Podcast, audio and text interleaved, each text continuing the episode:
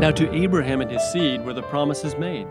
He does not say, and to seeds, as of many, but as of one, and to your seed, who is Christ. Paul, Galatians three sixteen. Hi, it's Nathan, and this is day eighteen of thirty Days of Anticipation. It actually came down to a single human life. The genetic pathway ran through the generations. Yes, Abraham had heard the promises. Yes, the prophets had spoken them one after another. Yes, Israel's entire worship system had acted them out. Yet their actualization depended on a single human recipient, Jesus of Nazareth, Son of God. In joining our family, God would shoulder our entire race and achieve for us what had been lost by our father Adam. He would succeed where we, you, me, had failed.